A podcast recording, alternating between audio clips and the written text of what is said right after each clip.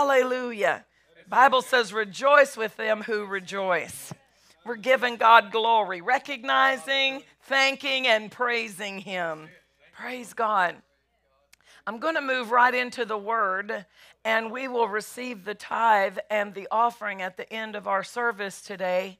I want to um, uh, strengthen us where the blessing is concerned. The blessing is a, a major, major part of the plan of God for our lives. As a matter of fact, for God to fulfill his plan completely and fully in your life, it will require the blessing. Without the blessing, God cannot have his full expression in our lives.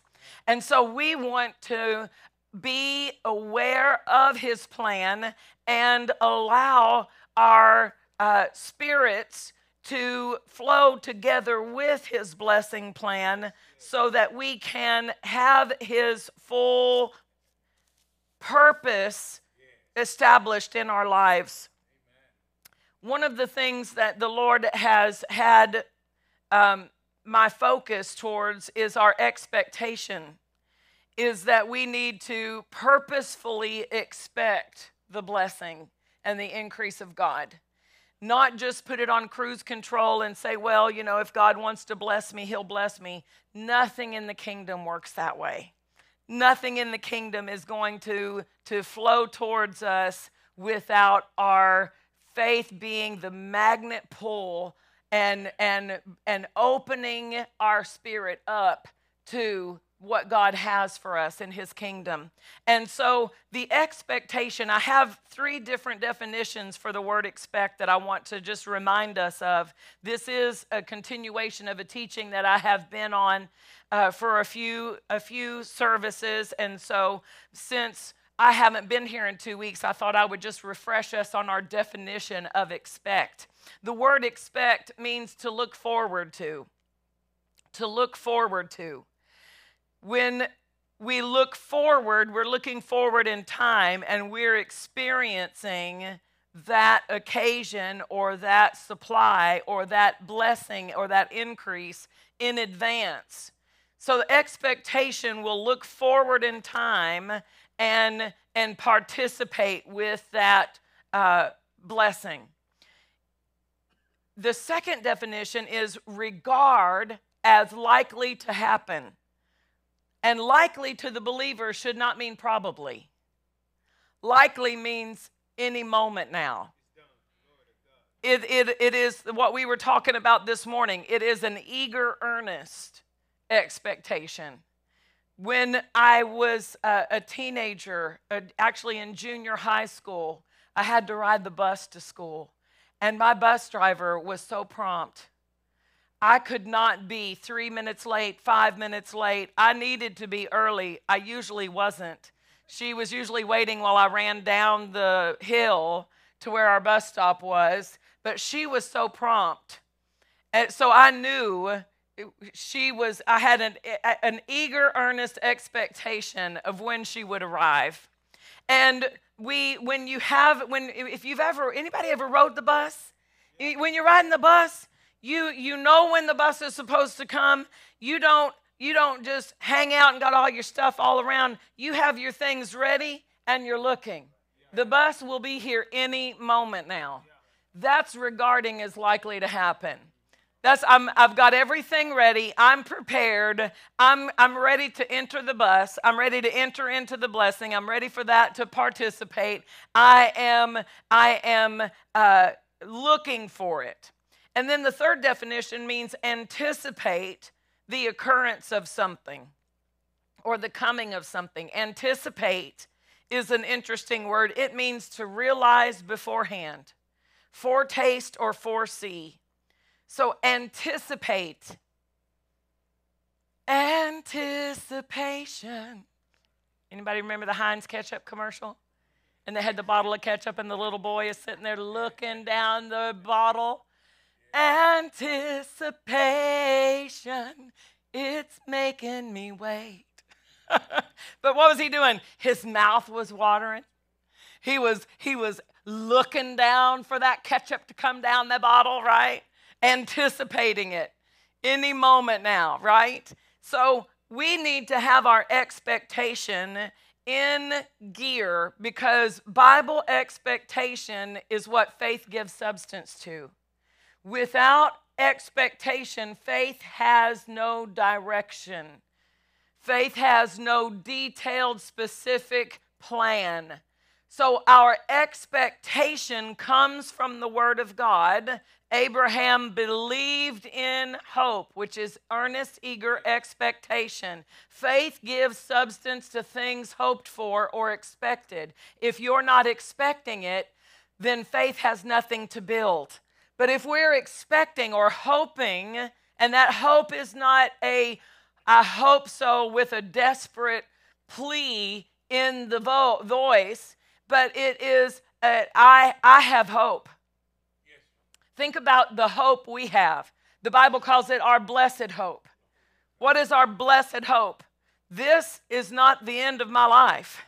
This is not all there is to my life. This is temporary. This is a very temporary, brief moment of, of my existence because I will live forever. And all of my family and friends who are in the kingdom and have already moved to heaven, I have a blessed hope.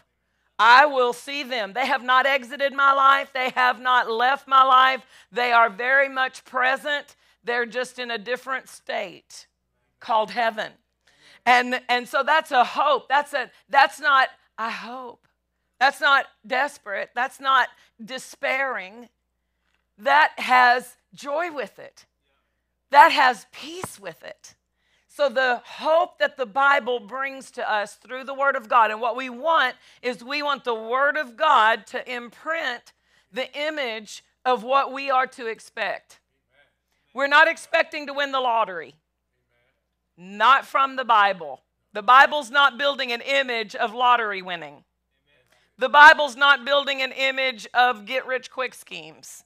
The Bible is building a different image, an image that the Word of God brings to us and imprints in our spirit so we know what to expect. So here's, here's one caution I want to give because there are, this is, this is, you can do with it what you will, but as your pastor, I just want to give you a, a, a, a protection here.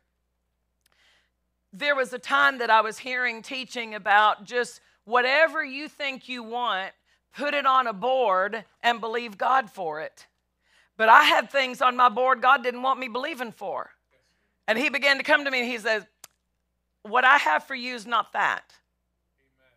I have something different for you, and it was better. What God had for me was better. I was cutting myself short. I was selling myself short by think, trying to go to my ideas and what I thought I wanted and what I needed to do, what I learned to do, is go to God and say, Lord, what do you want me to put my faith in gear for? What do you want me to believe for? And what I have in the Word is enough to keep me busy. What the word tells me to believe for is enough to keep me busy, and it will provide a, uh, a, a, launching pad that the Holy Spirit can bring into my understanding the other specific parts of the design that He may have for me. And so uh, he definitely wants to fulfill the desires of our heart, but He wants those desires to be birthed out of our relationship with Him, our time in the Word, because there are some people who have been shipwrecked by allowing their, their natural desires to cause them to go after things with faith that were not the plan of God for their life. You know, Charles Capps tells the story about a man who got a hold of his teachings and decided he was going to believe for a plane. And he was able to operate his faith and believe for a plane that he couldn't pay for, that he couldn't maintain. So he was using principles, but there was, there was no uh, substance to maintain. There was no wisdom involved with that application of faith. It wasn't something that the Lord told him to go after. He just decided, I'm going to believe God for this, and he believed God for actually, it was a few things. He believed God for a plane, and he believed God for a house, that it, it was just something that he decided this faith thing will work. I'm going to put it to work and I'm going to go after these things. But then he didn't have the faith strengthened and built up in his spirit to maintain what he had gotten a hold of. And so the Lord wants to teach us, He wants to lead us, He wants to fulfill our lives, and He wants to be the author of the desires. Because I will promise you this I will promise you this everything God has planned for you is greater than anything you've ever desired. You haven't brought a desire that God hasn't already upped it, that God hasn't already said, What I have for you is better than that. So if you will trust Him, He created you, He knows what makes you tick. He knows what will be pleasing to you. The Bible speaks of the mansions that He is preparing for us. Why? Because He knows our taste. Amen? So He knows how to help your desires to be accurate so you don't waste time and kingdom resources going after things that will be a weight to you or be a hindrance. And I'm I that was all extra. That was just from the spirit, so you're you're welcome. You're welcome. Praise God. But our expectation, we want the word of God to be the source for our hope as well as our faith. The Word of God produces faith, but one of the first things that it will provide in this process of faith is it will provide the blueprint. So the scriptures, the scriptures give us a visual image. Words transmit images. I have a new puppy. Now some of you some of you when I say puppy, you might think Dalmatian. You might think German Shepherd. You might think Chihuahua, based on whatever your favorite puppy might be. But I'm going to transmit an image of my puppy to you. My puppy is a toy poodle. She is about two and a half pounds of fur and teeth. But she is cute as she can be, and she, she still fits in my purse just barely. But she's a little black toy poodle. Now, now you have a different image, perhaps. Now you have a clearer image. And if I were to line up different varieties of dogs, you would be able to identify based on the, tra- the image that I transmitted to you, you would be able to identify my dog out of a group of other breeds of dogs because I gave you an image through words. And the Word of God transmits an image into our spirit, a picture. It draws a picture. How many of you ever played with Etch a Sketch? I loved Etch a Sketch. We need an etch a sketch, Lily. I, am going to look for my child an etch a sketch. She needs to. She needs to know the joy of an etch a sketch because you could draw that image. Well, as the Word of God goes into your spirit, it's etching an image of God's will. Remember, He said, My word doesn't return unto me empty, it will accomplish what I please. The will of God is, uh, is contained in the Word of God, and as it feeds into your spirit, it etches an image of what God's will is for your life. You know, I wasn't raised in church. I was I was in sin and in a lifestyle of of crime and drugs and so I knew nothing about church, knew nothing about God other than the little bit of time that I spent around my grandparents who uh, went to church and took me uh, uh over the summers a little bit. But I didn't know anything about God. And so uh, when I came to God, I can't tell you I ever heard anybody preach it but I just believed that, that it was wrong to have money. I don't know where I heard it. I, from a, for a Christian, eh, I didn't mind having it before I got saved, right? But somewhere this, this wrong impression, this wrong, eh, uh, this wrong image was transmitted to me, and I had been financially because of my lifestyle, I was always having money trouble. So it was an image on top of an image. And so here as a believer, I I didn't understand the plan of God until the word imprinted me with God's desire for me. And I remember going through Deuteronomy 28 and getting really excited. I thought, this is what I've been looking for all my life.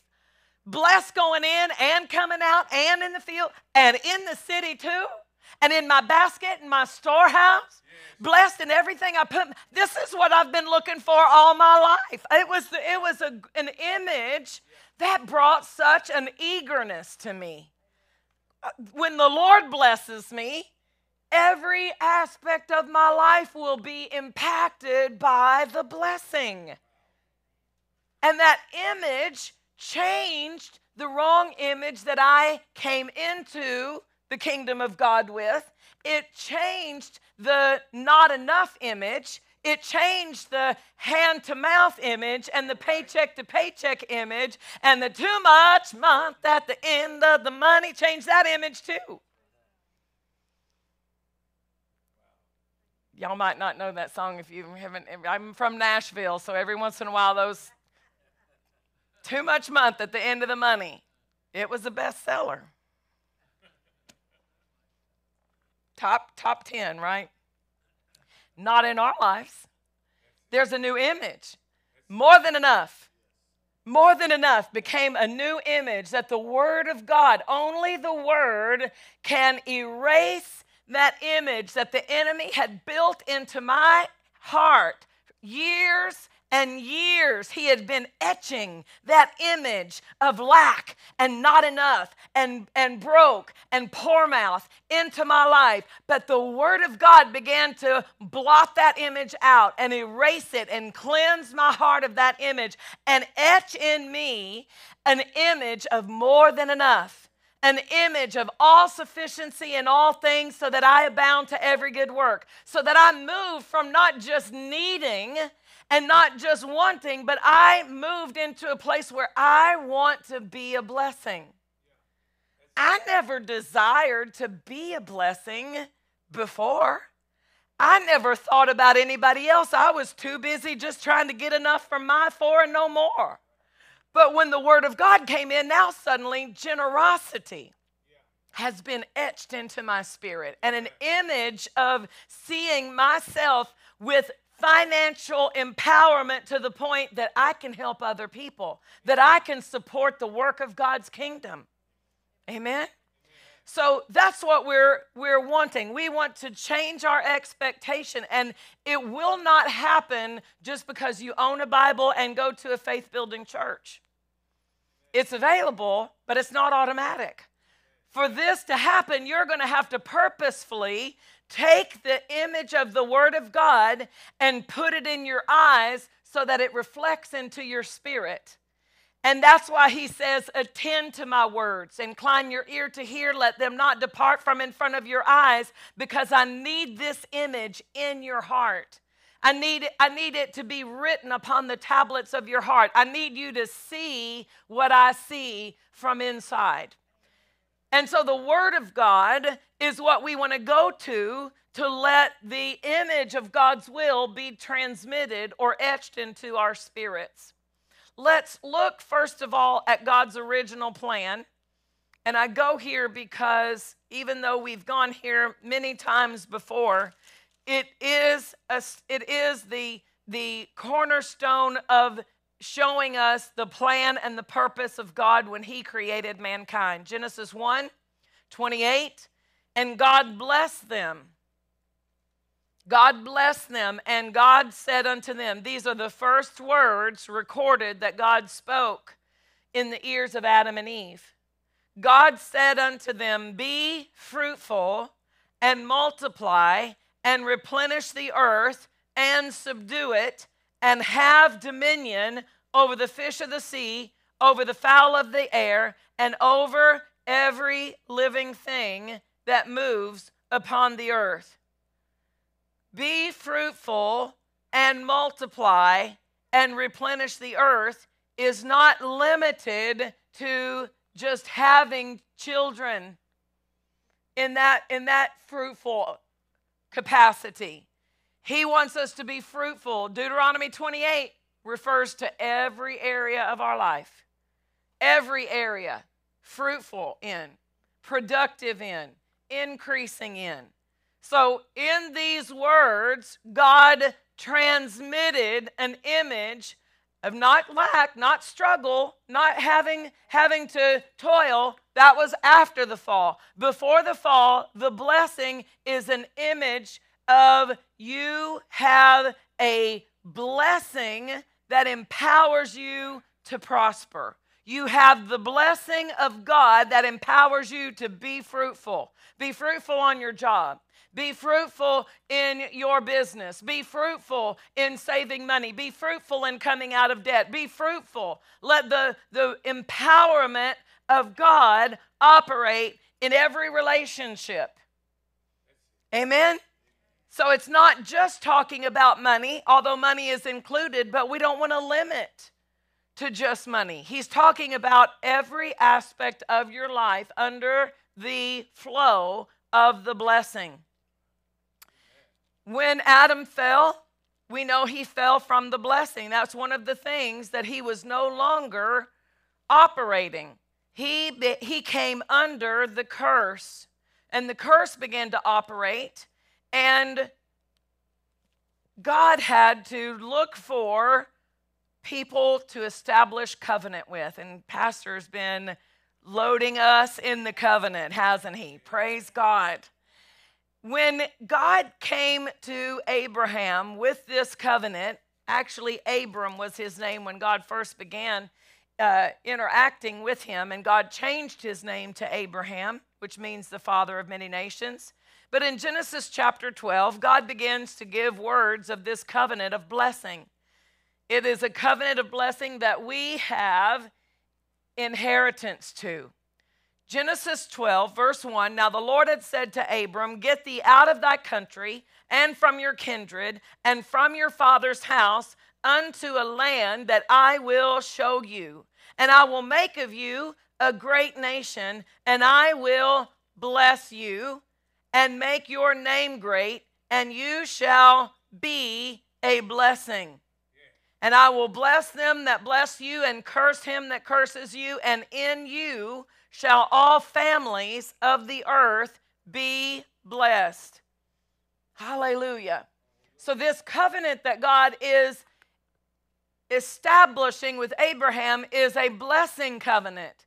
God's interaction with Abraham and with every other person that we find him establishing covenant with, every interaction was a blessing from God's side. God came into the relationship to bless. He is serious about the blessing. He em- emphasizes the blessing. And if God emphasizes it, we should emphasize it. If God places a priority on the operation of the blessing in our life, we should place a priority on it. So, God, the very, very focus of his interaction with Abraham is the blessing. Let's go over to chapter 17 of Genesis. And God speaks more of this blessing. In verse 1, when Abram was 90 years old and nine, the Lord appeared to Abram and said unto him, I am the Almighty God. Walk before me and be thou upright. We see the word perfect. This word perfect it doesn't mean without flaw. It means be upright, be sincere. Those both, both are in my center column reference. Be upright or sincere. Uh, just out of curiosity, Brother Richard, can I see the amplified as well? And we'll see if that uh, pulls out anything more concerning that word perfect. I am the Almighty God. Walk and live habitually before me and be blameless, wholehearted, and complete. We know in the New Testament the word perfect means fully developed uh, and so we have a similar meaning here with this word, with complete and wholehearted. So he says to Abram in verse 3 uh, Abram fell on his face, and God talked with him, saying, As for me, behold, my covenant is with you, and you shall be a father of many nations. Neither shall your name any more be called Abram, but your name shall be Abraham, for a father of many nations have I made you, and I will make you exceeding fruitful, and I will make nations of you, and kings shall come out of you, and I will establish my covenant between me and you and your seed after you in their generations for an everlasting covenant to be a God unto you and to your seed after you. Hallelujah. So we know that the blessing is going to cause increase in his lineage, but is that the only place that increase manifested in his life? No. We know in the testimony that his servant gives of him in Genesis 24 and verse 35, he says this of the blessing. He says, The Lord has blessed my master Abraham greatly, and he has become great. And he has given him flocks and herds and silver and gold and men servants and maid servants and camels and donkeys. Hallelujah. So we know that he increased financially, he increased by the blessing. He said, The Lord has blessed my master greatly. So it's not limited to finances, but it would be wrong for us to exclude finances because for you to fulfill the plan of God for your life, you will need the blessing and the increase the blessing brings because the plan of God is that you be a blessing, and it's hard for to be a blessing if you can't pay your own bills. Amen. Amen? So for, we've got to embrace this generosity of our Father, and we've got to participate with His plan to be a blessing. And in that, in that objective, He has to bring into our lives as well for us to have something to distribute. So the Lord has blessed my master greatly is what he says. We know from our previous studies, and I'm not going to go through every example, but we know in Genesis chapter 26 that Isaac had to enact or activate the plan and the purpose of the blessing in his life. And so God said to him, Don't go down to Egypt. I want you to stay here in this land. And Isaac obeyed God. Isaac obeyed just like Abraham obeyed, and Isaac stayed in the land, and his sowing in that land in a time of famine was an act of faith. It was his faith that put the seed in the ground while there's no water, there's no rain, the, everybody else's crops are dying in the field. It's a famine brought on by a drought. And Isaac is sowing in a time of famine because God said, stay here. Well, my family's got to eat, so he's going to have to bless the work of my hands. He told me to stay here. I might as well get busy. I might as well put my seed in the ground. And it says that God blessed him. Genesis 26 12, Isaac sowed in that land and received in the same year a hundredfold, and the Lord blessed him. How did he receive the hundredfold? The blessing is now operating in Isaac's life like it operated in his father's life. And it says in verse 13, the man waxed great. Until reading the Bible, I had never used wax as a verb. Wax was my candle. Wax was, was, was what was in the candle. I'd never used waxed as a verb, but let me help you today waxing great is not a sudden influx. Waxing is how they make a candle. They take the wick of the candle and they dip it in the wax and they pull it up. And they dip it in the wax and they pull it up. And the more they wax it, the greater it grows. And the more God waxes you, the greater you're going to grow. It's not an, a get rich quick scheme. The blessing is not an overnight influx. The blessing is a lifetime of God's participation in everything you put your hands to. It includes protection, it includes empowerment, it includes wisdom, it includes ideas, it includes doors of favor, it includes you being at the right place at the right time because God has led you there and directed and ordered your steps to be there. That's part of the blessing. It's not coincidence. It's not chance, it's not luck, it's the blessing.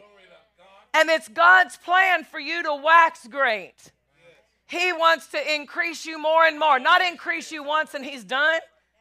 There are some people who look at God as this, uh, with this mindset of they've got to have it's either feast or famine. They've got to go through all the struggle and the hard times, and then one large breakthrough will come.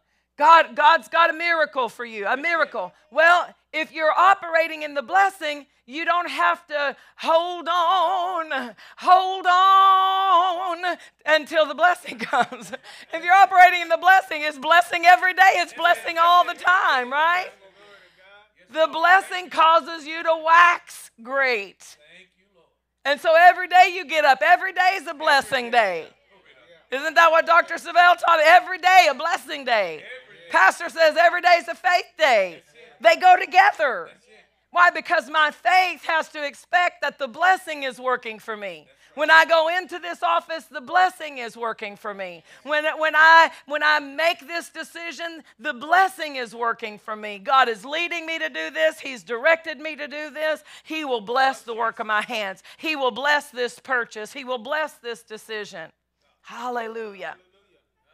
So the waxing great is a continual process of the blessing having an uninterrupted flow. That's what we're looking for. We want to have our faith and our participation in the plan of God so that the blessing has an uninterrupted flow. We don't want to be hit and miss, up and down, in and out, here and there. And sometimes the blessing is working and sometimes it's not. We want to keep ourselves in a place where the blessing can have nonstop operation. Hallelujah. And it says that Isaac waxed great and he went forward and he grew until he became very great. This is the plan of God. This is how the blessing works.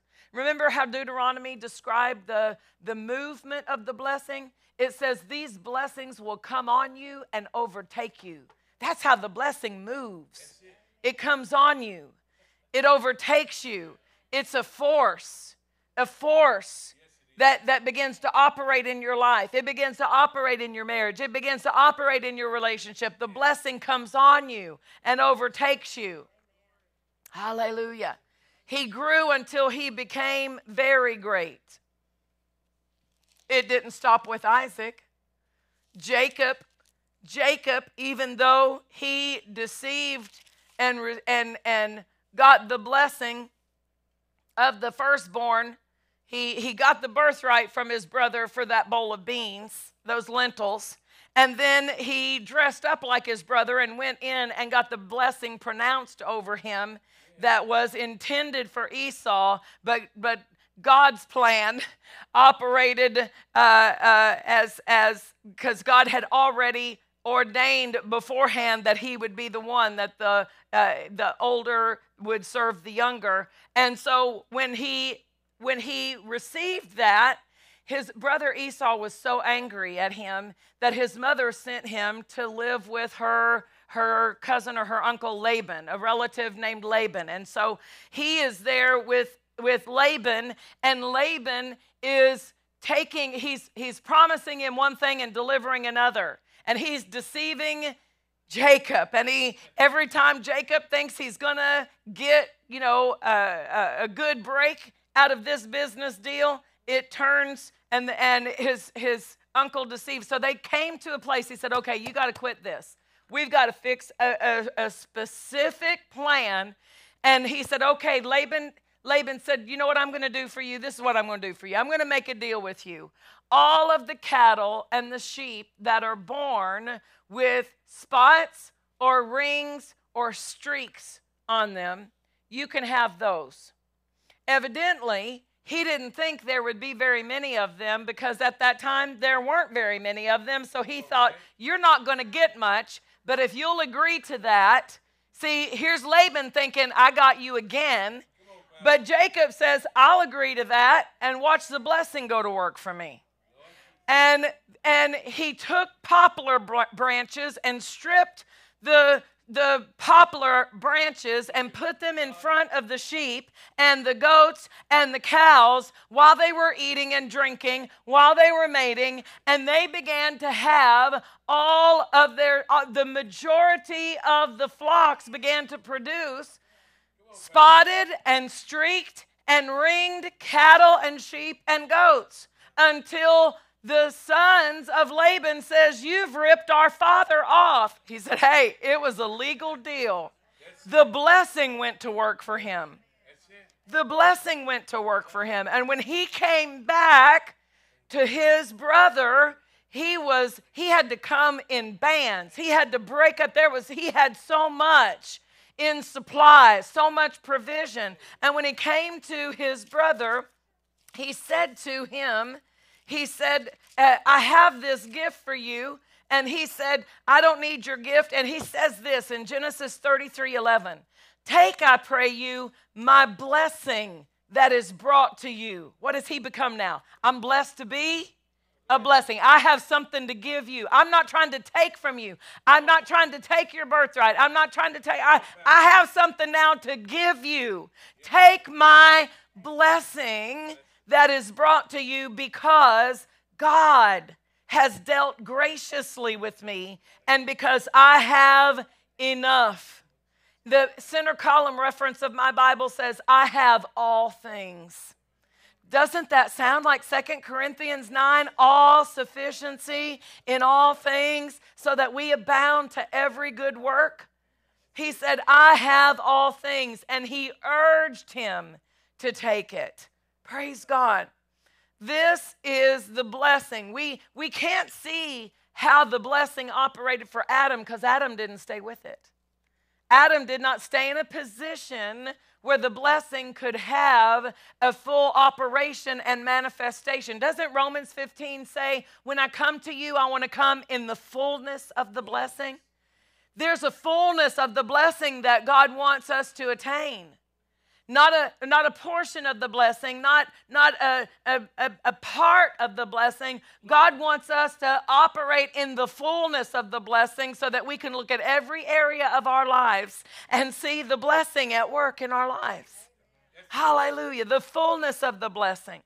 So, Adam did not allow the blessing to have its operation long enough for us to see any effect of it, but Abraham did, and Isaac did, and Jacob did. And you can go and look at Joseph. Joseph had the blessing of God operating even when he was in Potiphar's house it says the hand of the Lord was upon him. And Potiphar could see that the hand of the Lord was upon him. When he was put into the prison, falsely accused, the enemy trying to hold him down, he's there in the prison, and before you know it, he's in charge. Everything was entrusted into his hand because of the blessing. It says the Lord prospered him, the Lord was with him, and he was prosperous. In Potiphar's house, in the prison.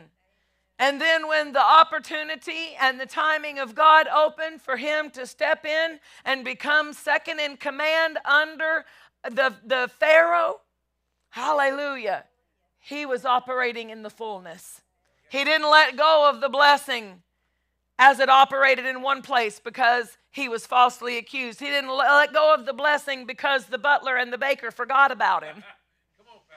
He didn't let go of it. He kept hold of that blessing and let the blessing continue to have its fullness of operation until it brought him into the plan of God. We need the blessing of God in operation so that God's plan can be complete in our lives. So let's go back and look at some of the clues that we have. We know, we know why Adam did not continue in the blessing. His disobedience caused him to fall from the blessing. We know how the blessing is established in our life.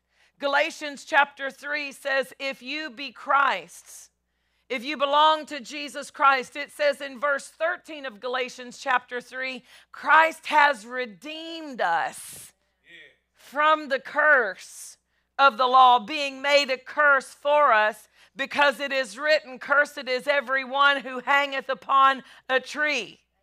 So he has disconnected us or redeemed us from the curse. But verse 14 goes the step further. We're not only redeemed from the curse, but we're redeemed into the blessing. He didn't just take the curse away from us and then just leave us empty. He removed the curse and placed the blessing operative in our life. Verse 14 so that the blessing, I like to put so that, it says that the blessing of Abraham might come on. Isn't that what Deuteronomy says? The blessing will come on you. It will come on you.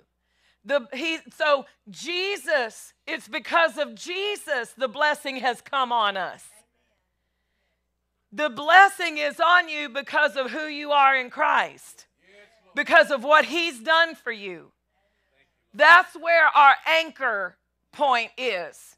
That's the anchor point of our faith because the enemy will come and say, You don't deserve the blessing. You know, I, I don't deserve a lot of the things I got, but because I'm in Christ, I got them anyway. I'm so glad I didn't get what I did deserve because what I deserved, I don't want it. what I deserved, Jesus bore for me. He carried it away from me. He suffered the penalty for what I deserved. What I deserved, he took on his back. What I deserved, he suffered as the nails were put into his hands. What I deserved, he endured when he gave up the ghost and entered into hell and suffered the punishment that I deserved. I didn't get what I deserved, I got what Jesus deserves. Hallelujah. So, this is the anchor point for the blessing.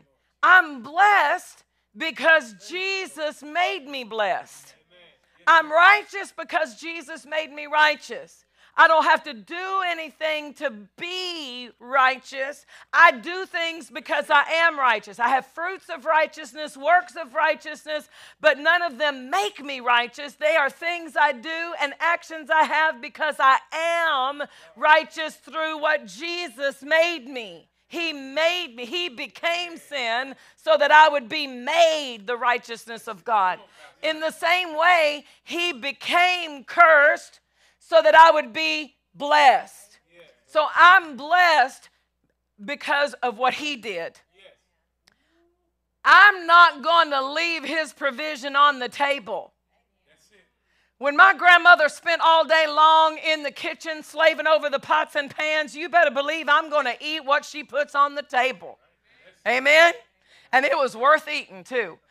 Amen. And I, I, when, when Jesus died and suffered so that I could be blessed, you better believe I'm going to say, put that on my plate.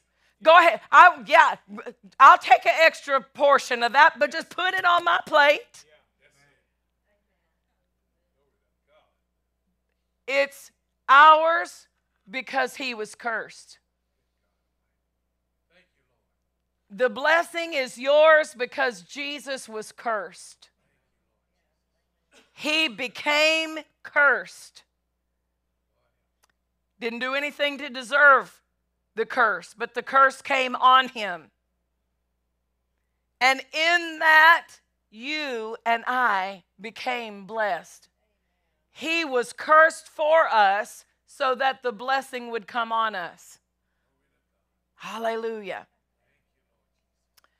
The anchor point that that provides for us takes away any any mental or emotional evidences that I need to prove to me that I'm blessed.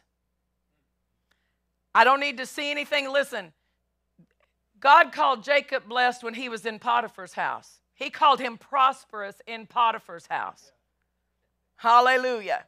So he wasn't looking at the, the eh, God, God took what it looked like and, and changed what should have been. The servant shouldn't have been running things. But the blessing brought him to the top. The blessing put him in charge. The blessing gave him the skills and the wisdom above everybody else. Amen? So the blessing is not on me because I look blessed.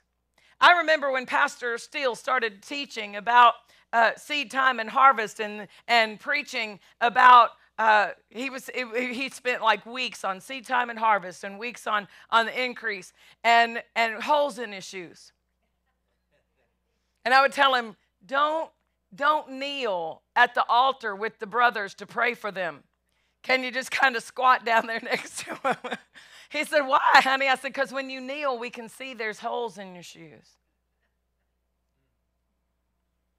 But he wasn't waiting until there was natural evidence to begin to believe for what God had said was operating in our life. And, and I'm so glad. I'm so glad. He, he didn't wait. He began to believe for it and see it in the Word and call for it and operate in it. And that's what changed it. Amen. Glory to God. Let's look at Genesis 22 and let's find another key to the operation or the activation of the blessing in our life. And it is a major key. And we see that Adam did not continue in the blessing because of disobedience, but we see that Abraham, that God marked his obedience. God identified his obedience as a, a um, a qualification. Genesis 22, let's begin and read verses 1 through 12. It came to pass after these things that God did tempt Abraham and said unto Abraham, Behold, Abraham said, Behold, here I am. And he said, Take now your son, your only son Isaac, whom you love, and get thee into the land of Moriah, and offer him there for a burnt offering upon one of the mountains which I will tell you of. And Abraham rose up early in the morning and saddled his donkey and took two of his young men with him and Isaac his son and clave the wood for the burnt offering and rose up and went unto the place of which God had told him. Then on the third day, Abraham lifted up his eyes and saw the place afar off. And Abraham said unto the young men, Abide here with the donkey, and I and the lad will go yonder and worship and come again to you. What did Abraham say? Who's coming back? Me and the boy. We will come back. And Abraham took the wood of the burnt offering and laid it upon Isaac his son, and he took the fire in his hand and a knife, and they went both of them together. And Isaac spoke unto Abraham his father and said, My father. And he said, Here I am, here am I, my son. And he said, Behold the fire and the wood, but where is the lamb? For a burnt offering. And Abraham said, My son, God will provide himself a lamb for a burnt offering. So they went both of them together. And they came to the place which God had told them of, and Abraham built an altar there and laid the wood in order and bound Isaac his son and laid him on the altar upon the wood. Let me just say this if the boy was strong enough to carry the wood, did he put the wood on Isaac's back? Right? So this wasn't a little tiny kid. He was, he was man enough to carry the cross, man enough to carry the wood and man enough that if he didn't want to do it, he could have he could have fought his father and said, "I'm not doing that." So he was willing, and we see that willingness in Jesus. I, Abraham, verse 10, stretched forth his hand and took the knife to slay his son. And the angel of the Lord called him out of heaven and said, Abraham, Abraham. And he said, Here I am. And he said, Lay not your hand upon the lad, neither do anything unto him, for now I know that you fear God, seeing you have not withheld. I want you to circle the word, underline the word withheld. You have not withheld your son, your only son from me. The Moffatt translation says, you have not grudged me your son. The word grudge here, this word grudge means to give with reluctance. You have not given him reluctantly. It also means to submit unwillingly. So I'm doing it, but I don't want to do it. He said, You did not do that. You willingly gave him, and you you uh, gave him not reluctantly willingly Hallelujah. Isn't that how we wanted God to give to us? Did God give Jesus reluctantly? I don't want to do this. I don't want to send my only begotten son. No. He did not he did not begrudge us a savior. What Abraham gave, God was able God gave God legal access to reciprocate. And so Abraham had to do this, he had to submit willingly. That tells me, and my, my daughter, she's out of the room, she watches this little children's show that talks about this superbook and they talk about this uh, uh, how abraham and they've got abraham all sad. I don't see it. I can't find it. I can't find abraham sad because faith isn't sad. And bible says abraham did this by faith. So there was no sadness, there was no reluctance, there was no hesitancy, there was no, oh, I don't want to give my son. There was no no despair. He believed that if God had to, God would raise him. He had already in a figure received him from the dead. He was willing to do this and believe that my lineage will come from this child on the altar. This boy on the altar will be the seed through which I have a multitude, and I become the father of a multitude through this who I offer today. Not sad, not despairing, not gloomy. God said, You didn't do this grudgingly.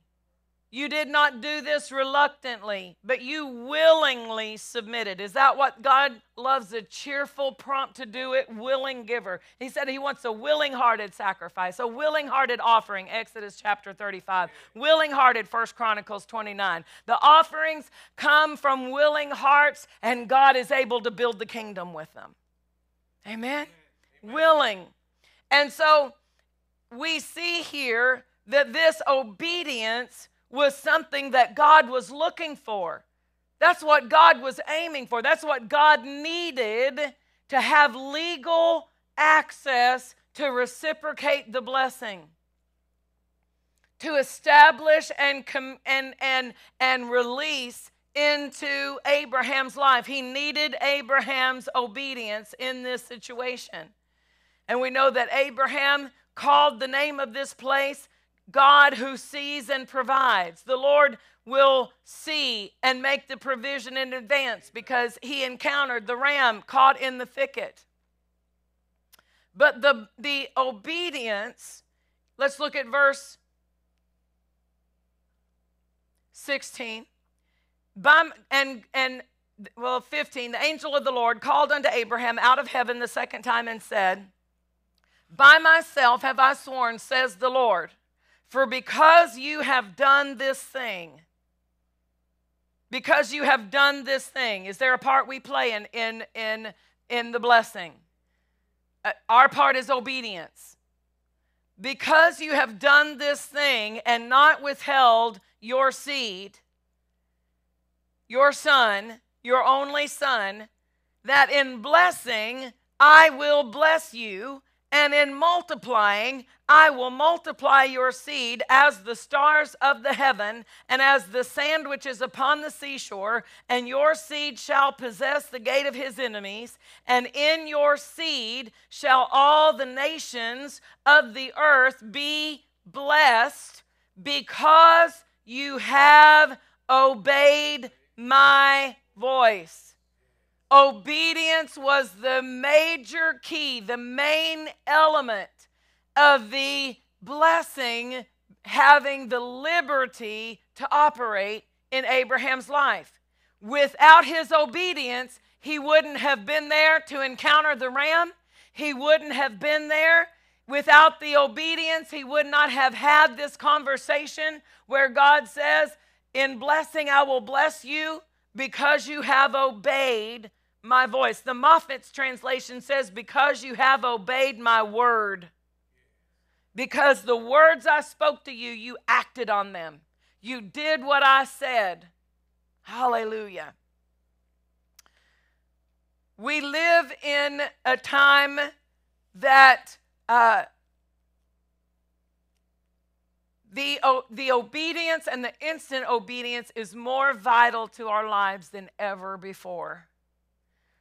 We are living at the last of the last days. We are living in the end of times. We are, are stepping daily in, in plans and purposes that require our accuracy. That we be accurate in the way we live before God, that we be accurate in the way we respond to His voice, that He can, he can prompt us and He doesn't have to talk us into it. He doesn't have to twist our arm or, or go jump through a bunch of hoops to prove it's really Him talking to us, but that He can just, he can just prompt us. I, I, I so desire to be as sensitive as the person who overnighted $100,000 to Dufresne Ministries the day Dr. Dufresne went to heaven. The day they found out, the day that Dr. Dufresne's plane went down, God spoke to someone's heart and they went immediately and overnighted a hundred thousand dollars. They didn't have to say, Let me pray about it. Let me see if that's really you, God. Let me wait till Monday. Because when when they came into work Monday morning, the, there was no money to pay the employees. But by the end of the day, that $100,000 had arrived, and the mercy of God ministered to that church and to that ministry and provided and they have and launched them into a supply and a provision and they've never been in the same situation again. Because someone was sensitive. I want to be that person. When i heard that story i thought it was the first time i think that i in not i didn't necessarily and i won't turn it away if I am the person to receive the hundred thousand, but I want to be the person that God can just prompt me. And I'm so quick that I just stop what I'm doing and go get it and send it and have it to send. Oh, yes, I want to be that person that has it to send. What a ministry, what, what an impact that had on that ministry and all those people and how that it was the, the balm of Gilead for that ministry. Amen? Prompt obedience. And it's, it's uh, let me just be honest, it's something that requires practice. Amen. Being obedient, you know, you can say, oh, yeah, I'm obedient, I'm obedient. When it's something that goes crosswise to what you thought or, or, or what you planned, or it doesn't seem reasonable, you better go collect the pots if he says pour the oil. Right? You better go collect the pots, borrow as much as you get to do why? Because there's the, the obedience. Without that obedience, there wouldn't have been the outpouring of the oil. Without the obedience to go make the man of God the first cake, there wouldn't have been a supply and a provision throughout the rest of the famine. Amen? That instant obedience is something that all of us, just go ahead and lift your hand and say, Me too. All of us can gain greater skill in being obedient and instantly obedient, prompt in obedience, quick to obey. Amen? Let's talk about the importance of obedience in these last few minutes that I have. Hallelujah. Genesis chapter 2. Verse 16 The Lord commanded the man, saying, Of every tree of the garden you may freely eat, but of the tree of the knowledge of good and evil you shall not eat of it. For in the day you eat thereof you shall surely die. This was the only requirement. The obedience to this instruction was the requirement for all of the blessing that they inquired, encountered in the garden. They had full provision, full supply, access to the abundance of the blessing of God. But there was an obedience necessary. The reasoning that the enemy brought deceived Eve, but Adam disobeyed. The Bible doesn't call Adam deceived. It says the Eve, the Eve, the woman was deceived, but Adam was disobedient. The Bible says by the disobedience of one, death has entered in, or sin has entered and death by sin. So the the obedience was established in the garden. That's the beginning, right? Revelation 22. From beginning to end, obedience is woven through our relationship with God. Revelation 22 14. Blessed are they that do his commandments. Obedience. Blessed are they that do his commandments, that they may have right to the tree of life. If Abraham had not obeyed God, there would have been something that he didn't have a right to. Without that obedience, it would have been it would have been unjust for God to give him. God's a good father, and he's not going to bless disobedience. It says, Blessed are they that do his commandments, that they may have right to the tree of life and may enter in through the gates into the city. So, from the garden to heaven, from the beginning to the end, obedience is a major factor Amen. in what we walk in. Deuteronomy 11, 26 and 27. I'm going to I'm going to move through these quickly just to just to point them out to us. Deuteronomy 11, 26. Behold, I have set before you this day a blessing and a curse. Now, usually when we think about that, we look at choice. A blessing and a choose you this day, right? Choose. And so we, we leave that blessing and the curse up to choice. But he says, a blessing if you obey. A blessing if you obey the commandments of the Lord your God, which I command you this day. So the choice is made in the obedience. My being a doer of the word is my choice. But my being a doer of the word is what's going to cause the entrance for the blessing, the operation of the blessing. He says, a blessing if you obey. Hallelujah. Hallelujah. That's what we want. We want the plan of God. It's His plan to bless us. I'm not trying to get Him to bless me illegally. I want Him to bless me. So, what am I going to do? Do you see how this puts it all back into a safe place? It puts a safety on the blessing. People can't get the blessing with wrong motives because it won't work for them. And well, I'm just going to get the blessing of God so I can just be rich and I can just hoard it all to myself. It won't work. If you're not intent to be a blessing, it won't come to a place where, where that's going to happen. There's a safety mechanism on the blessing, and the blessing is not going to work in disobedient lives. People who refuse to do the word can't get the results of the blessing. I'm talking to doers of the word, and I'm just strengthening you in your doing. Amen? I'm strengthening. This is why we are doers of the word. This is our part of the covenant. A blessing if you obey. Exodus 19, 5. Now, therefore, if you will obey my voice indeed and keep my covenant, then, if you obey, then shall you be a peculiar treasure unto me. Oh.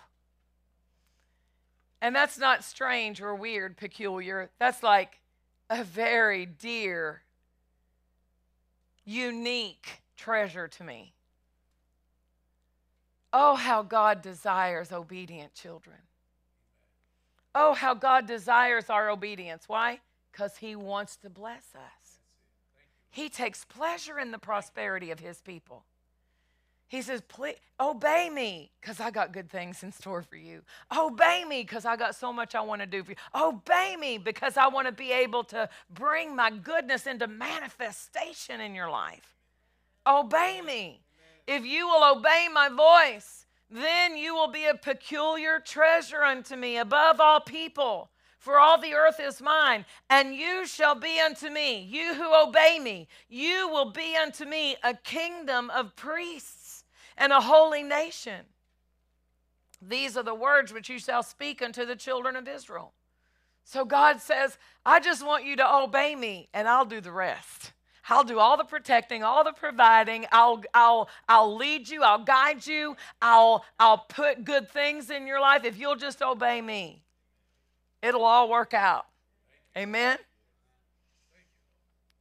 Let's look at Jesus, our example. John 8, verse 29.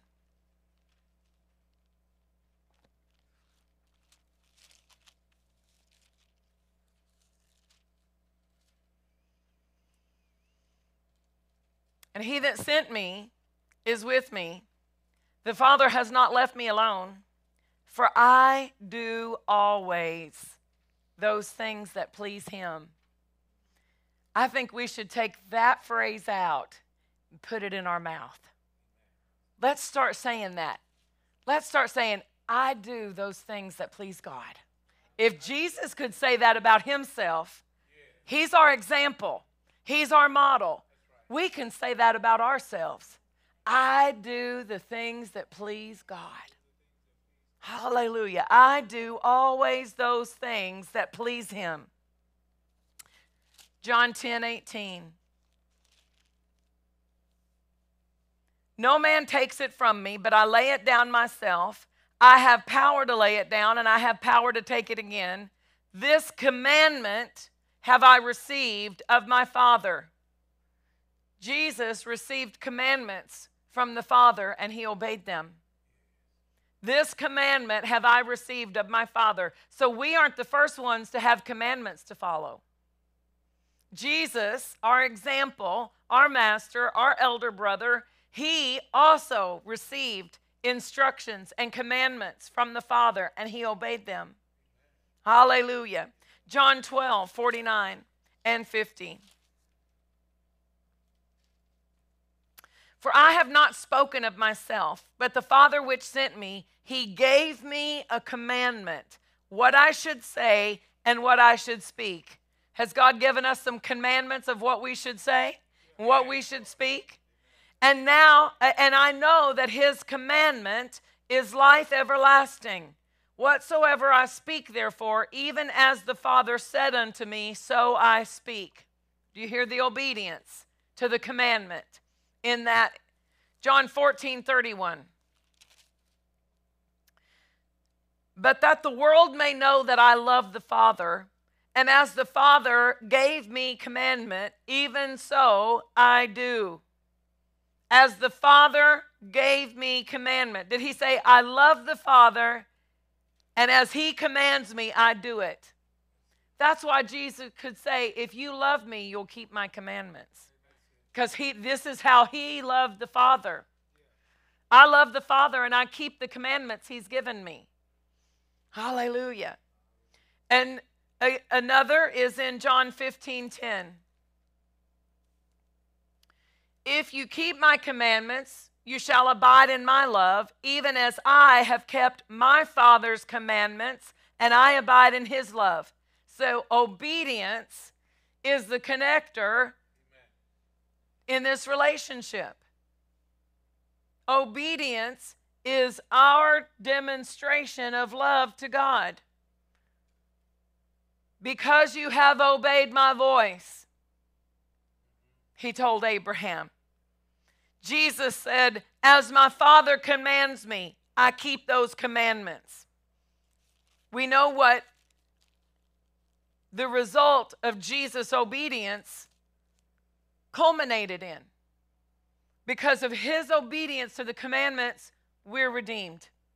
If he had not obeyed God, none of us would have hope today. None of us would have new life today. None of us would be forgiven of our sins or righteous by nature if Jesus had not obeyed God. But by one man's obedience, Romans 5 and verse 19 says, For as by one man's disobedience many were made sinners, so by the obedience of one shall many be made righteous. Because Jesus kept the Father's commandments, you and I are righteous tonight. Hallelujah. Philippians chapter 2 and verse 8.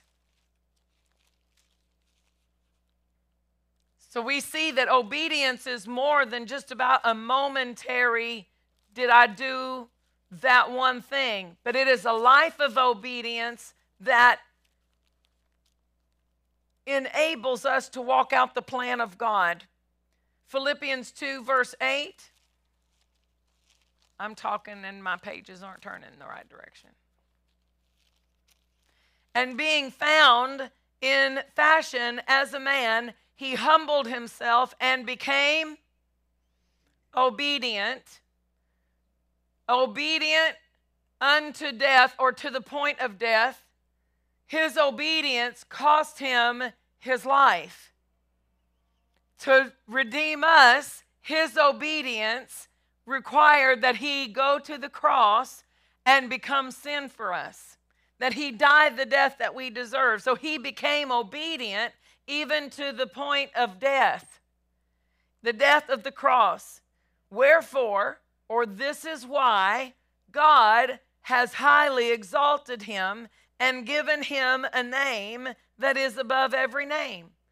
So his obedience was the qualification for God to put him in the position that he holds today as the Lord and head of the universe.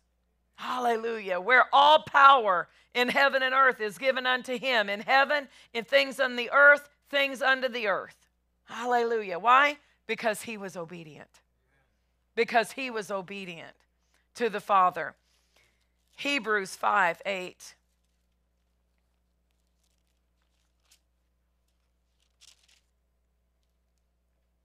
Though he were a son, yet learned he obedience. Do you see why we need to practice? If he learned it, there are things we can learn.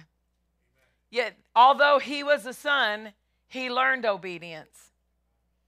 He learned obedience by the things which he suffered. We are not called to suffer anything he redeemed us from. But there is a putting under of the flesh. There is a submitting to the will and plan of God that is, is against the flesh at times. That discipline and that obedience will, will at times go crosswise against what your, the, the flesh wants to do, what reasoning wants to do, what other people are doing. And that's why we learn obedience. It says he learned obedience, and then it says, and being made perfect. Again, that word in the New Testament is developed, being developed. He became the author of eternal salvation unto all them that obey him. So he works in us, the author, he authors in us the salvation, the redemption, the, the maturity in us as we obey him. Hallelujah. It won't work without it. Nothing in the plan of God is going to work for us without this element of discipline in our life to obey The, the book of Proverbs says instruction is the way of life. And I've encountered more people in this generation who, who despise instruction. It's, it's like, don't tell me. I'm not telling you to try to put you down. I'm telling you to try to help you out. I'm telling you to make it. You don't have to learn it the hard way. You don't. You don't have to go through the the the hard way if I can show you the easy way. If I can teach you, you don't have to learn by trial and error. Instruction You have to teach yourself when somebody comes to instruct you, don't say, Yeah, I know. I know. Yeah, I know. Yeah, yeah, oh, yeah. What? You're cutting off the help. You're sabotaging the wisdom. Because the moment somebody says, Oh, I know, I stop. I could have been about to give them the answer they were ready for, but if they already know, I will save my breath. Right? You've got to learn how to be receptive. I remember when I first began interacting with Pastor Caldwell, I was so excited and and I was just ready to share. And I learned that the moment I started talking, he stopped. And, and one day I came to this great revelation. I already know everything I know. He doesn't need to know anything I, I know because he knows more than me already. I need to know what he knows, but I'm doing all the talking. I've got to learn how to close my mouth and open my ears. And that's when I began to learn how to ask him the right questions. I thought, if, Lord, he's got wisdom for what I'm walking through, teach me how to access that wisdom. And it started with honor. Honoring. And then it started with me having to learn how to hold back what I might want to interject in that conversation and listen. The instruction, the commandment is not given to try to dominate us and try to hold us down with, with commandments. Oh, these commandments. The Ten Commandments. People think it's the Ten Restrictions. They aren't restrictions, they're protections. It's protection. There's evil in that tree. Don't eat it. Don't eat the fruit because I don't want you to experience the evil. I'll teach you about evil. I'll give you wisdom to know all that you need to know about, about the evil, but I don't want evil being something in you. I don't want you to have to experience it. I would have much rather my children listen to me, obey me, so that you never have to know what a hangover is. I can teach you so that you never have to endure that hum- humiliation of putting your face in a place your face was never intended to be. That's the commandment. They're not instructions for restriction, they're instructions for protection. The commandment is the entrance into the plan and the operation and the will of God. Hallelujah. We'll end right here in Luke 6. Go with me to Luke 6 47.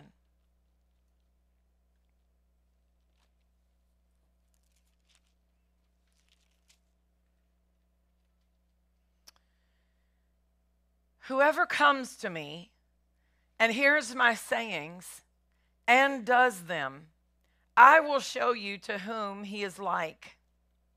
He is like a man which built a house and dig deep and laid the foundation on a rock. Obedience is stability. Obedience lays the stability of our life. It says, The flood arose, the stream beat vehemently upon the house and could not shake it. Could not shake it. Why? It was founded on a rock. That's why God wants us to obey. He doesn't want anything in this world, in this life, in this world system, in the enemy's artillery to have influence over our life.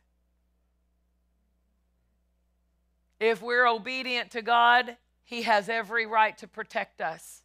If we're obedient to God, He has every right to provide for us. If we're obedient to God, He has every right to bless us. But those who choose to disobey God, they are blowing a hole in their covenant of blessing. When Malachi 3 says you are cursed with a curse, the image of that phrase means you have blown a hole in the protection, blessing, covering that I have placed over your life.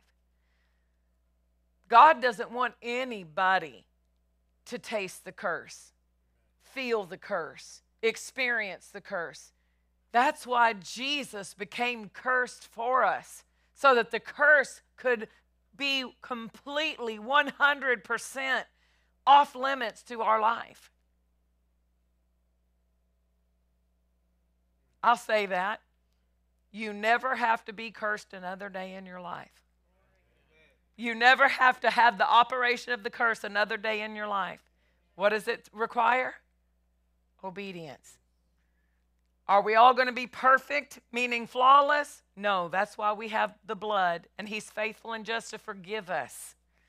Just don't wait a month, a year, a day, an hour to repent. Repent right away. If you miss it, repent. Repent the moment you realize the, the conviction of the Lord. Repent that moment and say, Father, I missed it. Forgive me so that you're right back in that obedient heart. And you're in that place and that's how we stay. We don't have to be it doesn't mean we'll never make an error we'll never make a mistake. It means that if i am obedient in my heart and i repent if i miss it god is always legally available to give me help and protection and provision in my life. Amen? Praise god. Father we desire to gain skill in being instantly, promptly, and continually obedient because we desire to be a blessing. We desire to lay the foundation of our lives upon the rock. We ask you, Lord,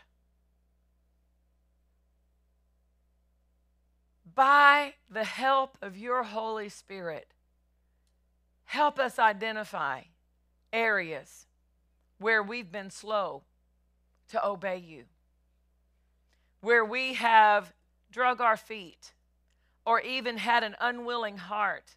We may have done it, but we did it with the wrong attitude. Father, I ask you, say this with me Father, I ask you, show me where I have missed it, where I can do better. Teach me how to be prompt when you speak to me, when I see it in the Word, that I will immediately give you my obedience willingly in Jesus' name. Praise God.